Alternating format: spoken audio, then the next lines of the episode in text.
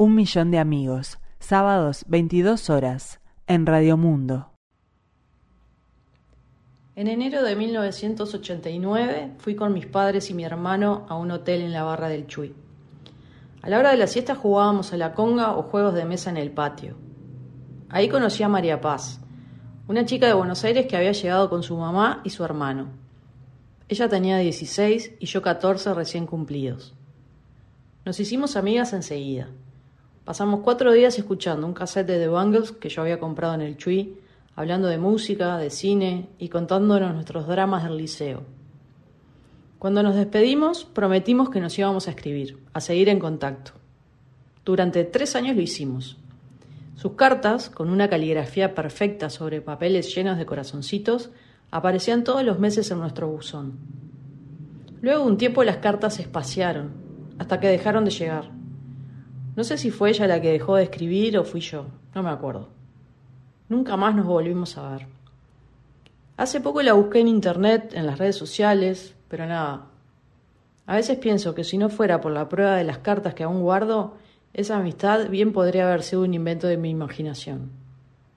Esta es una de esas cartas. Buenos Aires, 10 de agosto de 1989.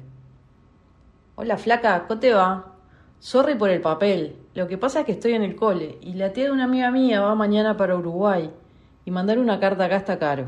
Además ayer con mi hermano fui a comprarle una cartera a mi mamá para el cumple que es dentro de una semana y media y de paso, como quien no quiere la cosa, compré una para mí. Está buena la mía, es de goma negra con forma de semicírculo y en la chapita de metal dice que es un modelo original de Madonna. La de mi mamá la eligió Eduardo Cruz, mi hermano. Ah, el lunes 7 me llegó tu carta. Yo te escribí hará un mes más o menos. No, hace casi dos. Fue antes de las vacaciones de invierno. Hablando de vacaciones, cómo extraño el verano.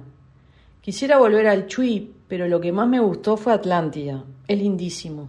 Me encantaría volver este verano, pero como viene la mano en este país, parece que no cruzamos siquiera la provincia de Buenos Aires. A lo sumo iremos a Villa. ¿La conoces? Es un lugar muy lindo y con onda para la juventud, tipo Punta del Este. ¿Así que te trajeron el cassette de La Genia? ¡Qué bueno! Ah, gracias por la letra de Like a Prayer. En las vacaciones ponía la canción que la grabé de la radio y me ponía a cantarla. Vino Javi en esas dos semanas. Lo amo. Se quedó todo un mes. El 14 de este mes cumplimos años. No años, el primer año. No lo puedo creer. Está aburrida la carta, ¿no? Lo que pasa es que no me siento bien y además estoy en clase de literatura desde hace una hora ya y no estamos haciendo nada porque unas chicas están leyendo una obra de teatro reploma. Qué lindo que es el papel en el que me escribiste la última carta y el sobre también. Están muy buenos. Hoy tengo evaluación de filosofía y no estudié un pepino. Me levanté a las cuatro. No, mejor dicho, puse el despertador a las cuatro de la mañana entonces apagué el despertador cuando sonó y seguí durmiendo hasta las siete y cuarto, hora en la que tendría que salir de casa para el cole. Lo puse a hora para estudiar, pero me quedé dormida, así que no sé qué voy a hacer. Bueno, loca, te mando un besote. En una próxima carta te mando una foto. Manda la tuya. Beso grande. María Paz. Un millón de amigos.